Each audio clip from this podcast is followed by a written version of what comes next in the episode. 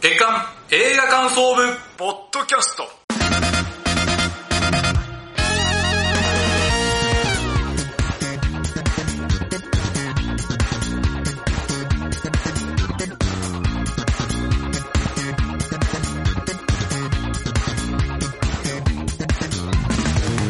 さあ始まりました月刊映画感想部ポッドキャストこの番組の部員である矢野智之です同じく部員の滝沢亮ですよろしくお願いしますさあこの番組は現在劇場公開されている新作映画を映画感想部部員である矢野と滝沢がそれぞれサイコロ振って当たった映画について感想を言う番組ですはいそうでございますそして今月1月号ということで、はい皆様新年明けましておめでとうございますまあ今年も月間映画監督も、ぜひよろしくお願いしますということで年明けまして、はい開けました2022年の1月になりましたねはいさあ今回も映画はねまた公開ちゃんと順調に今年もね、はい、順調にいけば行けば、まあ、去年はね、ちょっと緊急事態宣言、まあ、東京限定だったのかな、映画館ちょっと封鎖まあね、2年連続でね、ありましたけどコロナ禍ですから、そう、今月はね、こんまあ、今年か。今今年年はぜひね、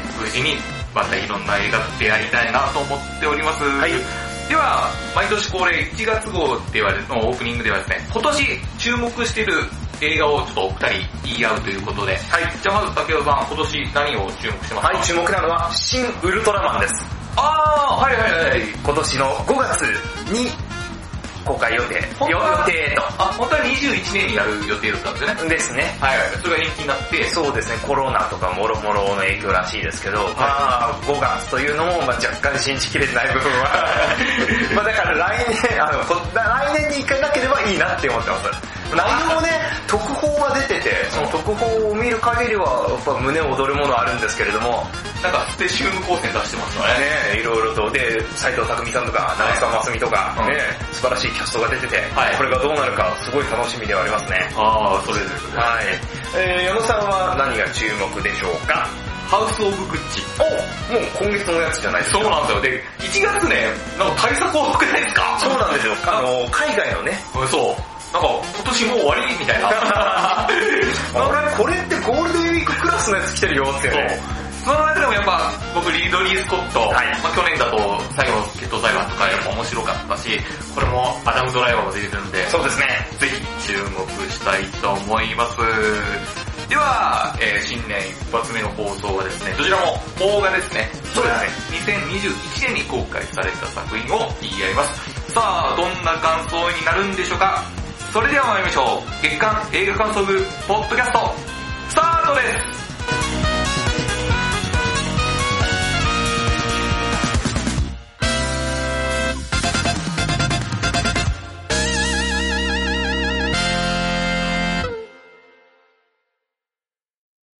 今月の活動報告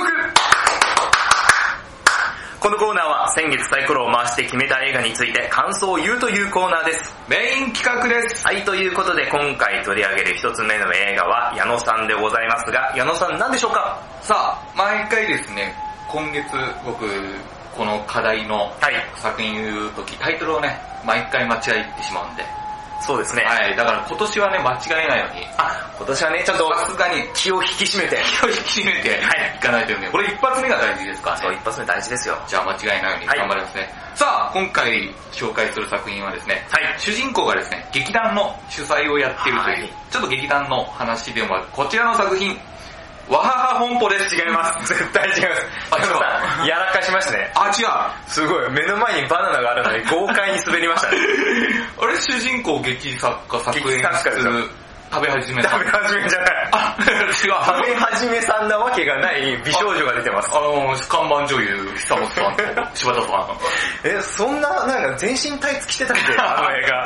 え、何えっと、松井さんって全身タイツキャラなんですか違う違う。あの、目が来たみたいに豆腹に詰めて飛ばすとか。え、そういう劇団なん ですかあ、違う。全く違いますよ。何ですか幕が降りたら会いましょうですよ。そっちかあの、松井さんが鼻の、あんなちっちゃい鼻に豆はまず入らない。 梅垣さんぐらいですよ。入るの。梅崎さんだって入れすぎて、あの、鼻やばいことになってるんですか、何回も。 一回出なかった場合もあるらしいですね。ですね、あらすじ言いたいと思います。実家の美容院を手伝いながら、売れない劇団を主催するまなみのもとに、東京で働く妹が亡くなったとの知らせが入る。まなみが劇団員の結婚祝いで仲間たちとバカ騒ぎしていた夜、妹は資材置き場で死んでいたのだという。その日、まなみには妹から着信があったのだが、彼女は電話に出なかった。ポカスカじゃん。あ、そうですね。ポカ、そう、ポカスカジャン出てます。あの、出てはい ない。えーポカスカジャンは、ワハハのワハハの人あ、で間す違えね。ました。劇団って言うとね、そうなっちゃう から。さあ、はい。幕が降りたら、あ、行きましょう。行ってみましょう。行ってみましょということで、えー、こちらの作品、先ほどから言ってるように、まあ主人公が劇作家、でも売れてない劇団の、まあ作演室で、まあ先ほど説明あった通り、美容室で、実家の美容室でバイトしてるみたいな感じなんですよ。うまあ冴えないじゃないですか。うで、この映画、どういった作品、作風かというと、はい結構ね、リアリティを追求してます。ほう。で、セリフがね、あんまりないです。だから日常を描いてるんですよ。ほで結構静かなトーンでいくの。うん。はい。で、リアリティがあるんですよね。で、僕ですね、あの、まあ芸人活動をしておりまして、はいで、まあ役者さんとも舞台を何回かやったことうもんそうですねありますし、まあ交流もあります。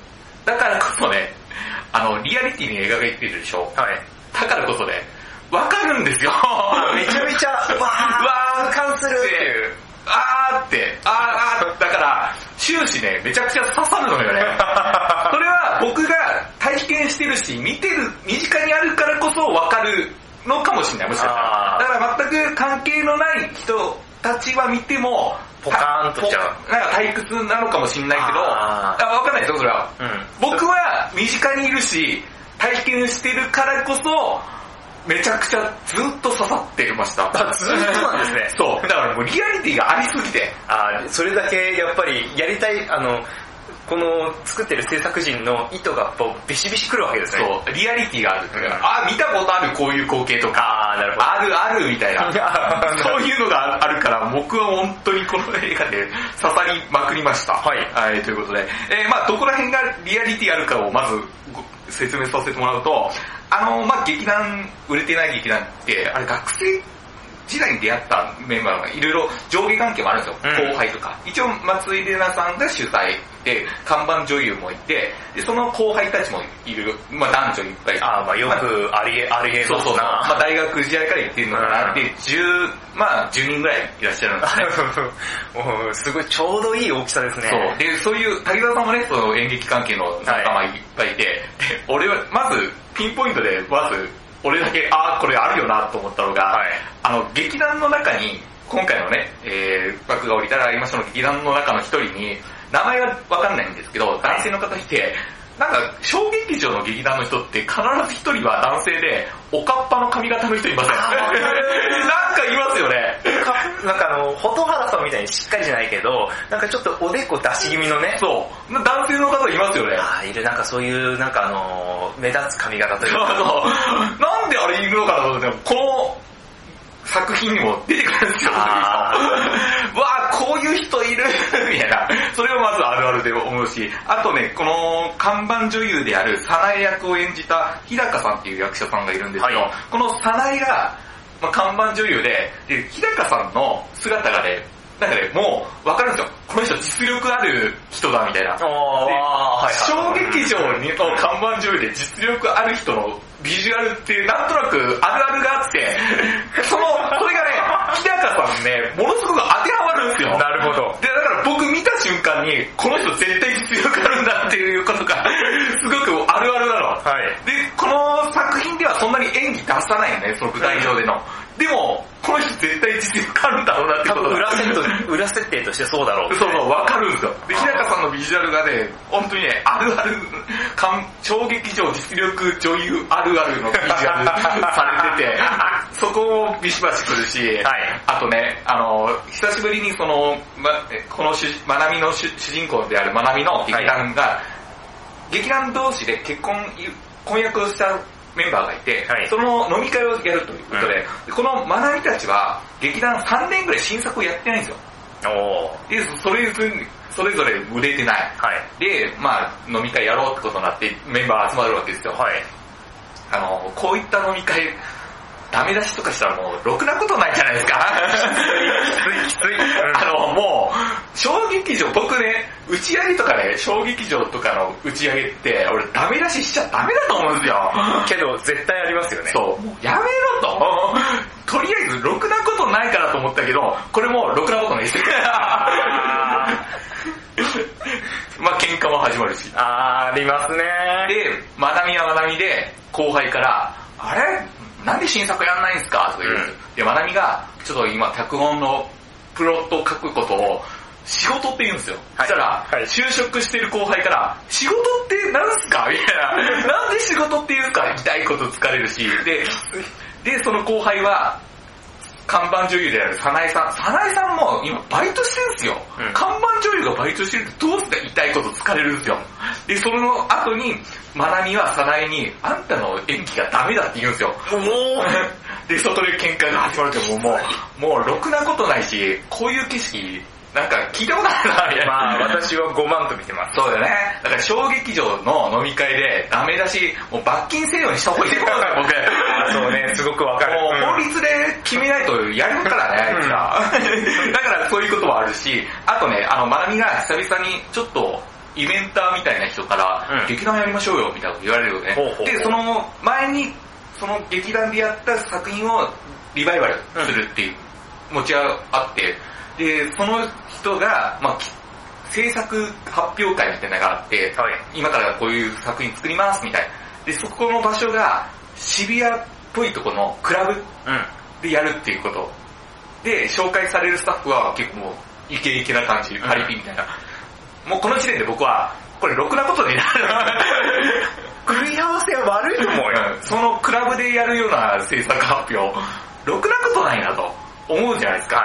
本当にろくなことないですよ。やっぱそうね。こういったね、なんかね、僕なりに、ああ、こういうのあるよねっていうことがずーっとあるんですよ。はで、結構、その、主人公たちの気持ちが表情で見せてくれるわけね。あー、いいですね。セリフじゃなくて。うん。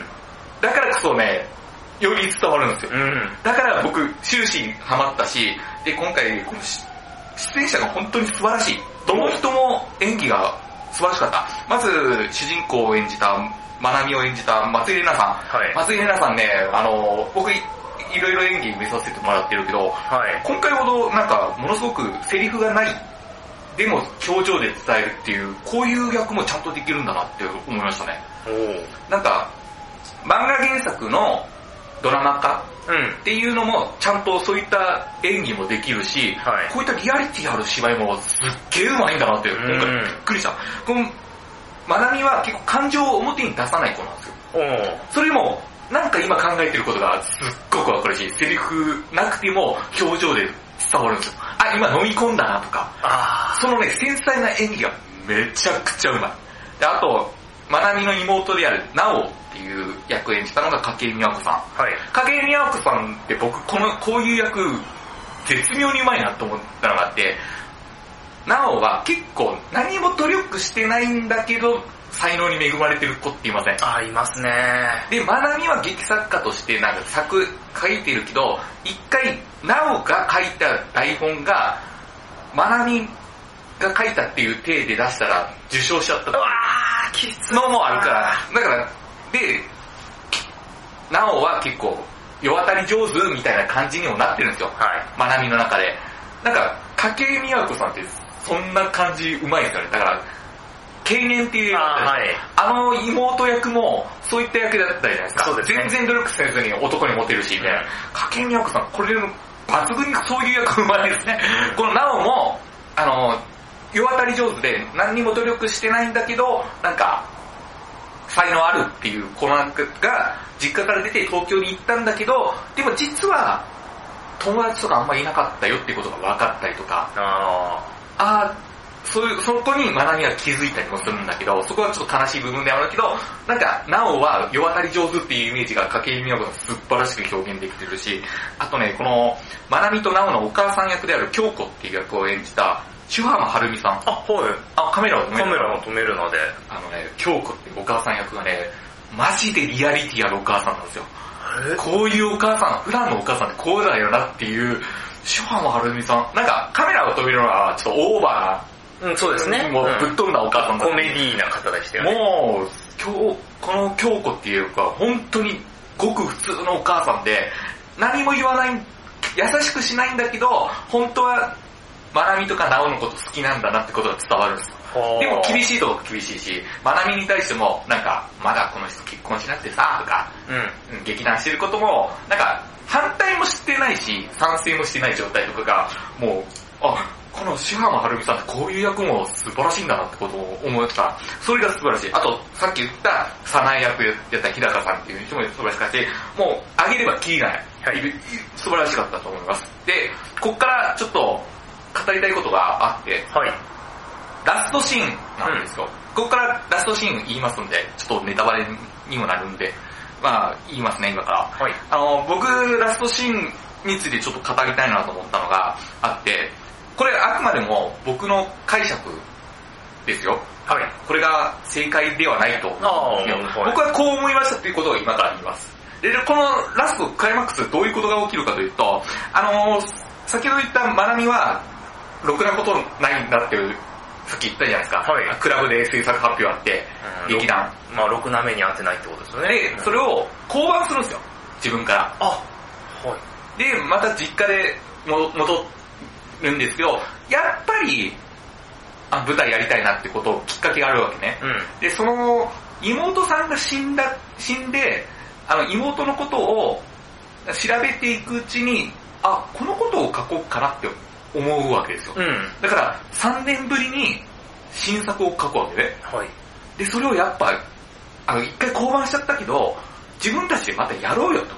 自分たちの劇団で。はい。で、早苗に、劇団やろう新作やろうって言うわ言うわけですよ。おすごくいいじゃないですか。で、早苗は OK やっうんたわけじゃないですか。素晴らしいじゃないでうすん。か。あ、やっと動いた。それは妹とのことを書くっていうことも、3年ぶりの新作、また嬉しいわけですよ、こっち。で、早苗が、その、妹がどうやって死んだかというと、なんか、飲んだ後に酔っ払って、あの、これ建築会社かなんかわかんないんですけど、建築会社の施設内に真夜中入って、そこで不良の事故が起こって死んじゃったっていう。はい。で、その、資材置き場があった会社の事務所に、まなみは行ったんですよ。なんか、妹のことを調べるために。はい。そしたらそこの、えっと、施設の、多分建築会社の社長から、そのトップの人が出てきて、あ、あの、ご遺族の方ですかって言って、監視カメラとかをちゃんと見せてくれて、結構丁寧に、なんていうの、対応してくれたんですよ。あー、よかった、みたいな。そこで死の原因とかが分かったんですね。で、その、東京で一回降板して、その後実家戻ったけど、やっぱ、あ新しい舞台をやりたいってことを決めるわけね。で、その後、東京に戻って、その、妹が死んだっていうそこの会事務所に行って、あ、ありがとうございましたってあその人また対応してくれて、はい。今度、東京に、で、舞台やることになったんですよって言ったら、何を言われるかというと、あ、そう、頑張ってって言われるわけですね。うん。この時僕は一発目に思ったことがあって、それは何を思ったかというと、はい。来てくれないんだと思ったんですよ。あわかー。ありる。ますね。わかる。で、う松井、その主人公、まなみは、何も言う、なんか、きょとんとしちゃって、そこで終わるわけです、そのシーン。ほう。ほわかるう。お多分、まなみも、あ、来てくれないんだって思ったんですよ。ー。うん。これってものすごくわがままな意見だと思う。マジで。で、その、事務所の社員さんは、対応してくれたね。はい。別に悪気はないって言った、うん言ったの。うん。あ、そう。頑張って。って思ったし、で、マナミは多分、あ、来てくれない、来てくれるんだろうなと思って、お知らせに行ったわけじゃないですか。はい妹のこともあったし、妹のことも書くんですよって言おうと思ったんだけど、あ、あ、そう、頑張って。来てくれないんだって思ったことにびっくりして、で、誰も、ナオのことを友達にいなかったみたいなこ感じで言ったじゃないですか。はい。で、まなみと直人の関係性ってどんな感じかというと、けん仲良くもないし、で、そんなに話さないみたいな。で、直が、実家から出るときキャリーケース引っ張ってきて、私出ていくねって、今から出ていくねって言っても、そんなに頑張ってねとか言わないんですよそんなに目も合わせないし、あ、そう、みたいな。で、なおが死んだ、死んだとしても、まなみは泣いてないんですよ。全然感情、うんなんか悲しくもないし。だからこそ、なおは、もしかしたら寂しかったのかもしれない。うん。でも、劇、劇のとこお知らせ行ったら、あ、この人も親切に対応してくれたけど、来てくれないんだイコール、あれじゃないですか。あ、ナオのことを、そんなに親身になって、なんていうの心の底から、心配をしてくれてるわけではではななかいったということですよね。あああくまでもちょっと他人だったんだなってことがわかるわけで。で、この気持ちって、舞台やってる人だからわかるのかなっていう気持ちもあったんですよ。ぶっちゃけ言うと。ほだってわかんないでしょあ、うん。あ、そう、頑張ってって言って、一発目に僕は来てくれないんだって思ったってう。言ったじゃないですか。うん。頑張っててエールを送ってるから、うんもし経験なかったら、その後に説明はないけないんですよ、これぶっちゃけ教授、はい。あ、そこはちょっと伝わりづらいのかもしれないけど、僕はすごく伝わったんですよ。で、それと同時にその後に何が起きるかというと、はい。あの、お母さんである京子が美容室で働いてたら、キャリーケースを引っ張る音をするんですよ。はいそしたら、妹が帰ってきたと思って、普通に、あ、あんた、あんたさ、お帰りみたいなこと言うけど、パッと見たらい,、いないわけじゃないですか。そこでまた悲しくなって、悲しくなるシーンで終わるんですよ。妹死んだんだ、みたいな。京子死んじゃったんだ。で、その後何が起こるかというと、あのー事務所行った後に悲しみのどん底にいるいるまなみが、なんかね、舞台上の空想みたいな感じで、舞台上で妹のなおを抱きしめるんですよ。抱きしめるシーンで終わるわけですよ。物語は。うん。で、幕が降りたら会いましょうって出てくるわけですよ。なんか、うつ展開で終わっちゃうんですよ。うん。で、幕が降りたら会いましょうでしょ。僕の解釈だと、え、これ劇終わったら妹に会いに行くんじゃないかなと思っあー、なるほど。て。で、幕が降りたら会いましょうとか、自殺するんじゃないかなって思うでしょ。ほで、そこでエンドロール流れるんですよ。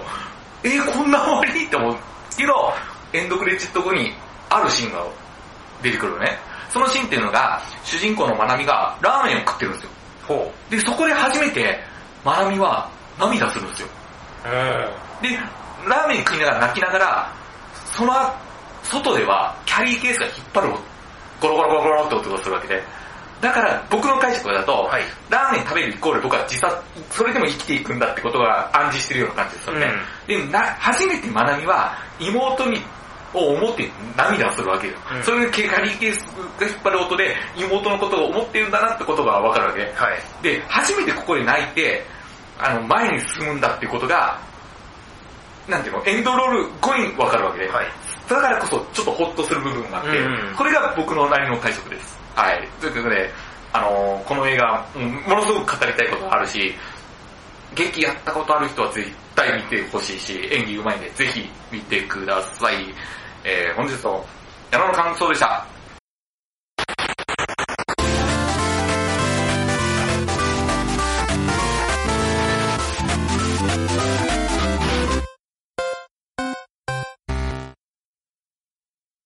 続いて、今回取り上げる映画、二つ目、私、滝沢でございますが、彼女が好きなものは、発言を遮 るなあ、それ先生の方のやつだ。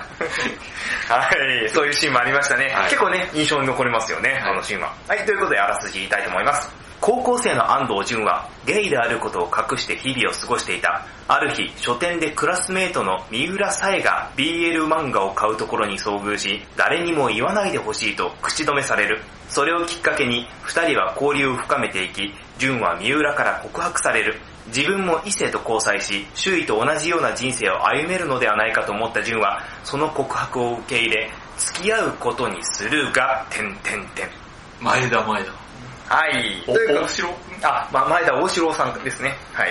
えー出てらっしゃいましたね。はい、ということで、あのー今回ですね、えーこの映画、まずあのー私、あの、一言コメントを言っておりますけれども、えーこの作品、一言で言うと、はい。ゆるふわ系の作品かなと思ったら、とんでもない青春パンクロックでございました。という作品です。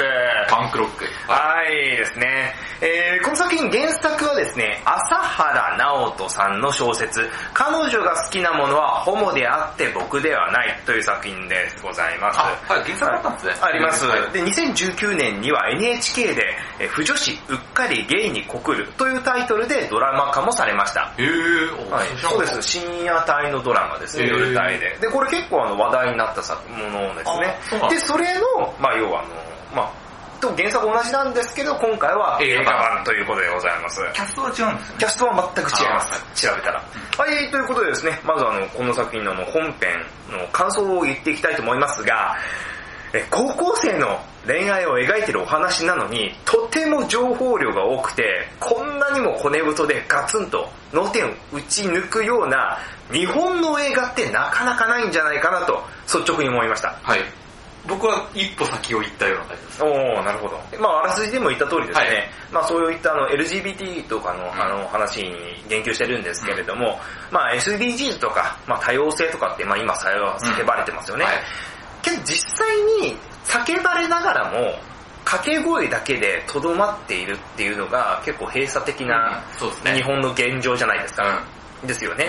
けど、あの、これだけ、あの、真正面に社会的なテーマを描き切ったっていうところでは、とても尊い作品であると思いますし、はい。あの、制作陣がそういう、あの、気合とか気概を持って、描き切ったっていうところに対して、まずはすごくリスペクトを私は、リスペクトします。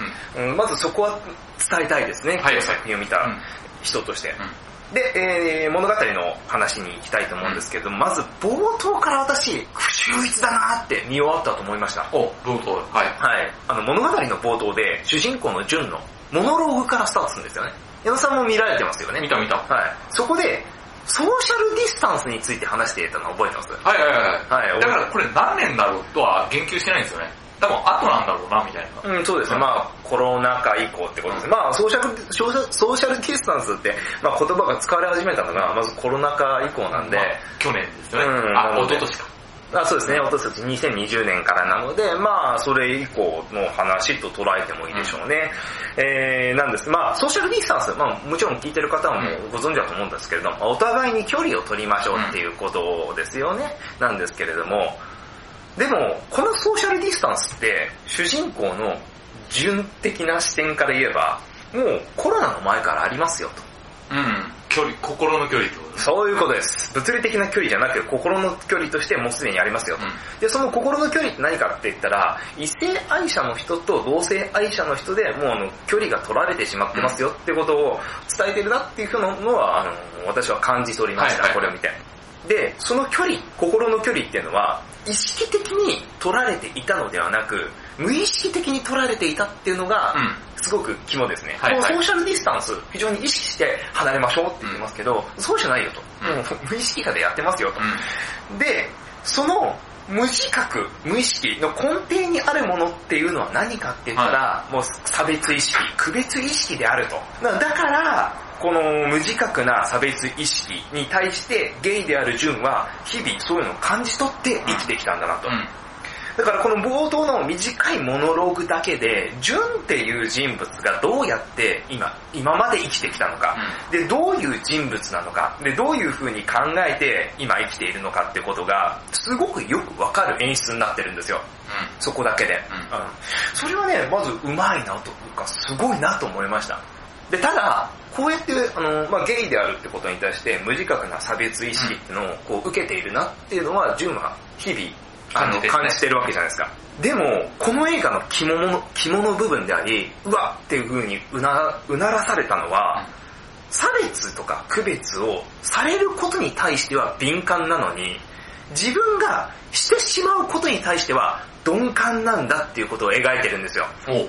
で、あらすじでも言った通り、そのですね、描写が描かれてるシーンというのは、あらすじでも言った通り、まあ、純は三浦さんから告白をされて、で、まあ付き合うんですよ。うだけど、その、好きだから付き合うっていうんではなくて、実はその、純が告白を受けた理由というのは、異性と恋愛すれば、自分も世間的な幸せが手にできるのではないかと思ったからなんですね。で、世間的な幸せ、これ何かといえば、カッコつきで言うと、結婚して子供を産み、親を安心させること。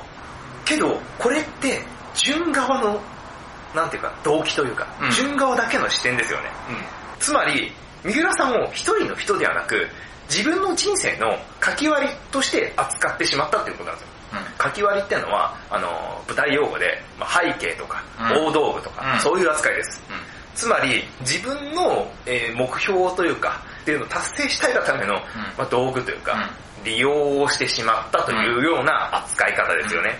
でも、この行為って、同性愛者であることを許容されていないっていうことと同じぐらい、人の尊厳を傷つけてしまっている行為だと思うんですよね。確かにね。うん、だから、マイ性的マイノリティとか扱った作品になると、その自分当事者が弱者側、うんい一方的な弱者であるという風なところを描きがちですけど、うんこの作品はそうじゃないんですよね。で、三浦さんが純を好きになった理由ってのも、かっこいいとかではなく、まあかっこいいって理由もまああるん、まあ単純に好きになっちゃったってことあるんですけど、うんもっと言うと、書店で三浦さんがたまたまその BL 漫画、うボーイズラブ漫画を買おうとしてた時に、それを純に見見られてしまうんですね。で、そのことについて、誰にも言わないでね、っていう風に言ったんですよ。で、なんでそういう風になったかっていうと、この三浦さんは、あの、中学時代に、その BL が好きっていうことがバレて、友達が周りにいなくなってしまったっていうトラウマを持ってるんですよ。うんで、そういう不安を抱えつつ、その後、本当に言ってないよねっていうことを、まあ、順に言ったら、順はちゃんと約束を守ってくれた。思ったね。うん、で、BL 好きだって言っても、そういうことが分かる前の態度と変わらない対応をしてくれたんですよ。だから、三浦さんは、そういった上辺とか外側ではなく、中身を好きになったんですよ。淳君の。そういう風にせあの誠実な態度をしてくれたっていうことに対して好きになったわけですね。で、そのことを、まあ、純は後々分かっていくんですけれども、つまり、ゲイっていう風に純はバレたくないために、今まで上っ面な生き方をしてきたんだなっていうのを、純自身がどんどん気づいていくんですよ。あ、気づいていくっていうお話だと思うんですね。で、ここまでで分かる通り、この作品ね、すごく純愛な映画だなってある視点で僕思うんですね。うん。うん。うんで、確かに、せあのーゲイについて取り扱ってる映画ではあるんですけれども、実はだ本当に大事なところは、そこではないよっていう作り方をしてるんですね。そこがね、矢野さんが先ほど言ったあの、一歩先を見たなっておっしゃいましたけど、本当にそこが私も一歩先行ってるなと思うし、素晴らしいなと思いました。うんそうですね。うん、あのーこの作品としては、いや、そのゲイの人っていうところにフォーカスしてるわけじゃなくて、もっと普通に、この主人公の安藤淳という少年、青年が、どういう人物でどういう歩みをしてるかっていうところにスポットを当てた映画なんですよ。うだから、あのーそこがすごく、うー面白いなと、あのー思いました。見終わった後、あ、最初に僕は、あのーそういった性的マイノリティの方にすごく注視した作品なのかなと思ったら、実はそうではなかったってところが、普通の、普通って言ったらなんかな、あのーん。うん。あのー恋愛映画と同じようなくくりだなっていうふうにあそうそう思いました。そうそうそうですね。で、この映画を嘘っぽくしていない最大の要因って僕はあると思うんですよ。これ何かって言ったら、役者の演技の素晴らしさ。ここが一つ外れてしまうと、本当に、あれすごくなんか作り物の映画じゃないみたいな感じになってしまうと思うんですね。で、本当ね、出てるキャストの皆さん、みんなマジでいいんですよ。で、特に、あの、学校のシーンがね、多いんですよね。まあ、そう高ま校あ生、高校うん。で、この学生生活っていうのが非常にみずみずしく送ってるんですね。だから見てて、リアリティを感じるんですよ。ああ、よかったね。なんか、そうですね。めちゃめちゃよかった。よかったですね。で、その中でも、みんないいんですよ。さっき、あの、前田君もいいですし、あの、みんないいんですけど、中でもやっぱりね、安藤淳を演じた神尾さんと、三浦沙耶を演じた山田杏奈さん、この二人の物語を引っ張っていく力、いやあ、二人とも僕前から好きなんですよ。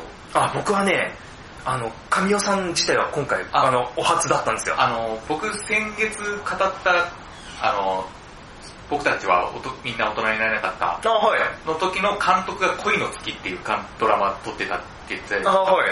恋の月の主役級だったんですよ。あ、そうなんそれも良かったんですよ。へいや、それで知って、うん今回はすごい良かった。よかったですよね。いや、本当にね、なんというか、もう安藤淳っていうのが、もうそういう人物だって。そうそうそうですごく、まあな、際どいと言ったらなんですけど、あの、繊細で、あの、難しい役柄じゃないですか。これってめちゃくちゃ。であとなんか、俺ゲイを、え、ゲイ、俺ゲイじゃないしっていう時の、微妙な顔ね。あ平然に踊ってんだけど、なんか、なんかっていうね。ー何かやっぱり後 ろにメタさもあるよねうんあるなってのは思うんですよね。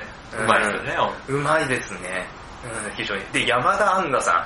僕はあの、じっくり山田さんをね、主役級で見るのは今回初めてなんですけど、めちゃくちゃよくわかりました。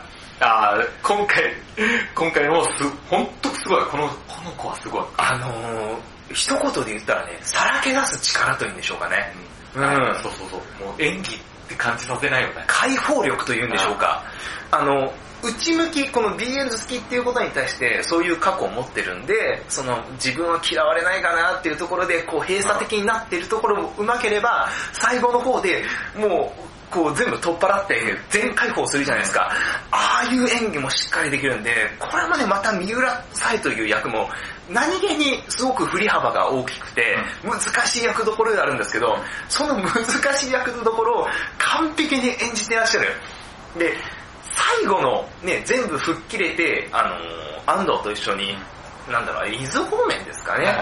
最後にね。うん行きますけど、あそこでの、なんかもう全部振り切りましたっていうところでの、この安藤との距離感、作り方とか、でもね、僕は振り切れてないんだなってことが、最後の膝枕だったんですよ。ああーでも主人公のために別れる。もう、別れる。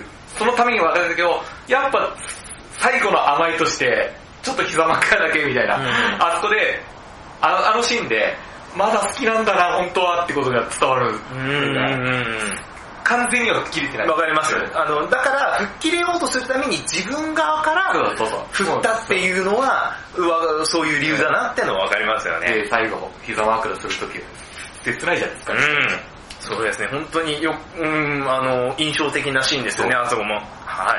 まとめますと、はい。まあ、今、世間的な傾向とかね、メディアの、まあ、トレンドと言っては非常になんですけれども、まあ、多様性は素晴らしいから、もちろん、こう、それに積極参加しようぜ、みたいなのってあるじゃないですか。なんか言葉だけで言ってもらえそれを突きつけるシーンがある、ありますよね、中盤にね。そうなんですクラスのシーンでね。とそうなんです。ああ、そう、矢野さんがまさにおっしゃったところで、そういうところも、え、それって適当な知識で分かったふりして、そういうつもりじゃないですかっていうふうに、あと、本音と建前が全然違うね。うん、なんかそういうところね、非常に警鐘を鳴らしてる映画でもあるなって。あのなんかこの映画って本当一言で言いづらいんですよね、正直言うとね。結構多様性でで、あの、見る視点によっても違いますし、あくまで僕が今言ったところは、あくまで、あの、いろんな要素がある中のそうそうそう一つなんですよね。じゃあこれを安藤の友達がいるわけですけど、安藤の友達目線から今回の話を見た時も結構違うんですよ違ねう。し、安藤が嘘ついてたことに俺は怒ってんだよって、それがまさにその人を見てるってことですよね、そう、だから本質を結構見てるんだけど、周りは実は本質を見てたけど、この最後の山田杏奈さん、あえっと、最後の三浦の、あの、絶叫するところで、自分は壁を作ってたって言うんですよね。うんそうそれがまさに、安藤のそれまでと同じなんですよね。まあ自分が壁を作ってたっていうところで、周りはそこまで、周りと、特に友達は、そういう風に、まあ知らなかったってのもあるんですけど、接してなかったよっていうね、うん、ところとか分かったりして、あ、結局何か、こう、偏見というか、っていう風なので見られたくないっていう思いで生活してたら、自分が周りに対してそういう思いを持ってしまってたっていうところの、こう衝撃ですよね。うんけどこれって別にせ性的マイノリティだから起きてることとかでは全然ないですよ。うんこれはあくまで人間の、一人の人間として、まあ、高校生ですかね、未熟な人間として起きてしまったことですよね。えー、で、最後になりますが、最後の言葉としてこれをで終わりたいと思います。11月に行われました東京国際映画祭で監督の草野翔吾さんがこう言っております。えー本作が特別に LGBTQ を描いた映画と言われない日が来るのが理想なんだろうと思います。まさにおっしゃる通りですね。あのーぜひぜひあの多くの人に見てもらいたい映画であります。うん。うん。はい、以上が私の活動報告でした。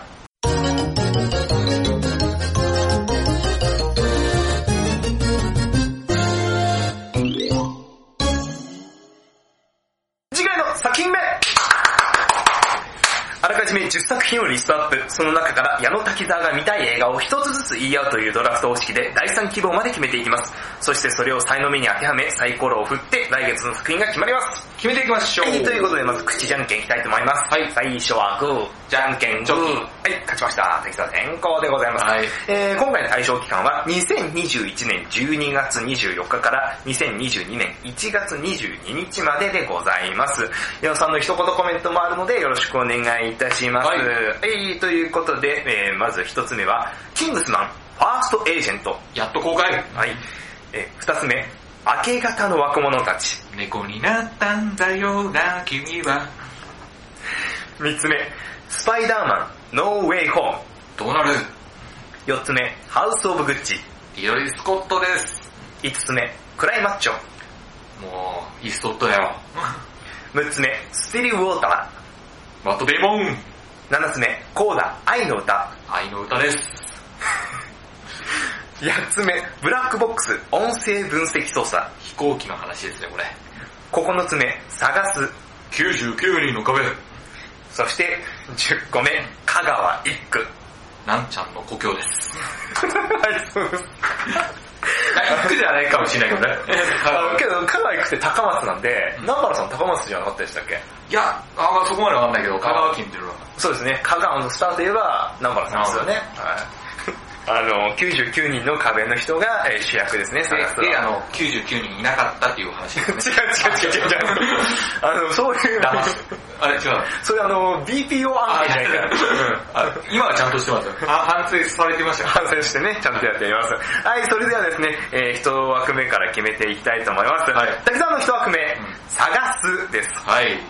これこれねね、美咲の兄弟のね。 そうで、まあ予告見たらすごい、あ、これ佐藤二郎さんじゃなきゃなんかできなそうだなって役っ僕て。ね、佐藤二郎さん、ダークな方が好きなんですよ。あ、わかるで、あの、娘さん伊藤さんですよね。そうそう、あの、空白の。空白の。いや、あの伊藤さんもね、あのーああいう、どう、なんだよ、どうしようもないって言っちゃなんだけど、ああいう親父の元に生まれた娘ナンバーワンですよね、 役としては。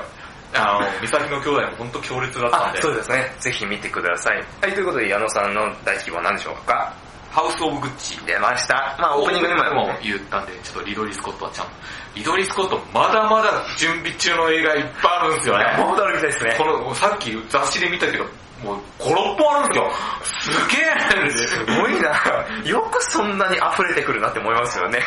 これもコロナ禍に撮ったらしいですよ。そうですね。はい。はいということで、滝沢の第1希望いきたいと思います。クライマッチョです。はい、あ、いしとったね。もう、かあの、イーストウッドに定年はないっすよね。はい。うすごい。ん。 もう、もうまだやるかっていうね。うん。まあけど、イーストウッドね、年々なんかすごくなってますからね。うんやっぱ今回もクライマッチョどういう作品かね、期待したいんで見たいと思います。はいはい、ということで矢野さんの第2希望は何でしょうかスパイダーマン。あー、はい、来ました。。まあこれみんな期待するから、結構あんま語りづらいけど。そう ですねでも僕本当に純粋に楽しみ。今回はね、本当どうなるんだろうって思いますよ前回ね。がめちゃめちゃ面白かった。面白かったですね。はい、えー、次の第3希望いきたいと思います。明け方の若者たちいきたいと思います。はい。これね、北村匠海さんとうん。黒島結菜さん。あの、監督さんめちゃくちゃ若いんですよね。はい。うん。その監監督さんすっごい若いなって、最近あの、20代とか30代前半ぐらいの、あ、うん、だから幕が降りたら今しようです。そうですよね、監督さん。この人元13らしいですね。あの、そういった20代とか30代前半の監督さんが多くなって、うんすごくあの、しかも、面白い、なんか、今までになかったバサンと決めてきますよね、うんそういう監督うが。うん、なので今回の明け方の若者たちもどうですあの、予告見る限りすごい楽しそうな、あの、楽しそうとか言ってすごく興味があるんで見てみたいなと思いました。じゃあ、矢野さんの第3希望は何でしょうかえーブラックボックス、あ音声分析操作。これね、すごい面白いらしいですよ。評判を聞いてます。そうですね。それでは6枠のおさらいしていきたいと思います。1枠目、探す。 99人の壁の MC はいいと思います。 2枠目、ハウスオブグッチ。アダムドライバーはグッチの知識がほぼありませんでした。 3枠目、クライマッチョ。イーストウッドは何でも面白くします。 4枠目、スパイダーマン、ノーウェイホーム。ぐっちゃぐちゃになるらしいですよ。 5枠目、明け方の若者たち。もうどちらも好きです。 6枠目、ブラックボックス、音声分析操作。世界丸見え見るとブラックボックスよくやりますね。そうなんです かあ、知らない俺、フラッシュボックスの知識って、飛行機墜落事故の時、必ず、これ、おもう僕、丸見えから知識を、小学校の時からブラックボックス知っても、あ飛行機のあれ、音声記録してブラックボックスって言うんだって、結構出てきますよ。矢野さん大切なことは全部バラエティで教わりましたそねうね。丸見え、もうよく出てくる、ブラックボッ丸目をそんな熱心に見てる人僕あんま知らないでクすスよ。そんなにシーンは見てないですけどね。 そうなんだ、は俺い知らなかった。あの、グッチの情報が全くなしで。あ、なんかさっき雑誌読んでたら、あ、愚痴、知識全くなかった。それに引きずられ笑いしましたよ。 じゃあ、はい、えーと、運命のサイコロタイムでございます。い、きますよレッツサイコロタイム !1! 探す。探す人はーい、楽しそうですね。あの、映画予告見る限り。まあ二郎さん僕大好きなんで見たいと思います。ということで1が出したら振り直しです。矢野さんのレッツサイコロタイム 6! あ、ブラックボックスブラックボックス音声分析操作でございます。はい。はい。これもちょっと楽しみなんで。あ、矢野さん、いいですね。はいお互い、あの、希望通りのものが、あの、当たったと思います。では、エンディングでございます。いい聞いていただきまして、ありがとうございました。えーそれでは、えっ、と、次回のですね、えっ、と、2月号の、えーで取り上げる作品は、えー滝沢が、1月21日金曜日公開の探す。そして矢野さんが、こう矢野さんもですね、1月21日金曜日公開のブラックボックス音声分析操作でございます。いいまああのー今年のね、あのー公開の作品は順調に公開をしてほしいなと、もう切に願いますよね。はい。彼女が好きなものは一部ではまだやってる可能性があるので、あの、調べていただければなと思います。はい。ということで、今年1年もぜひよろしくお願いします。お願いしますでは以上、月刊映画感想部ポッドキャストでした。さよなら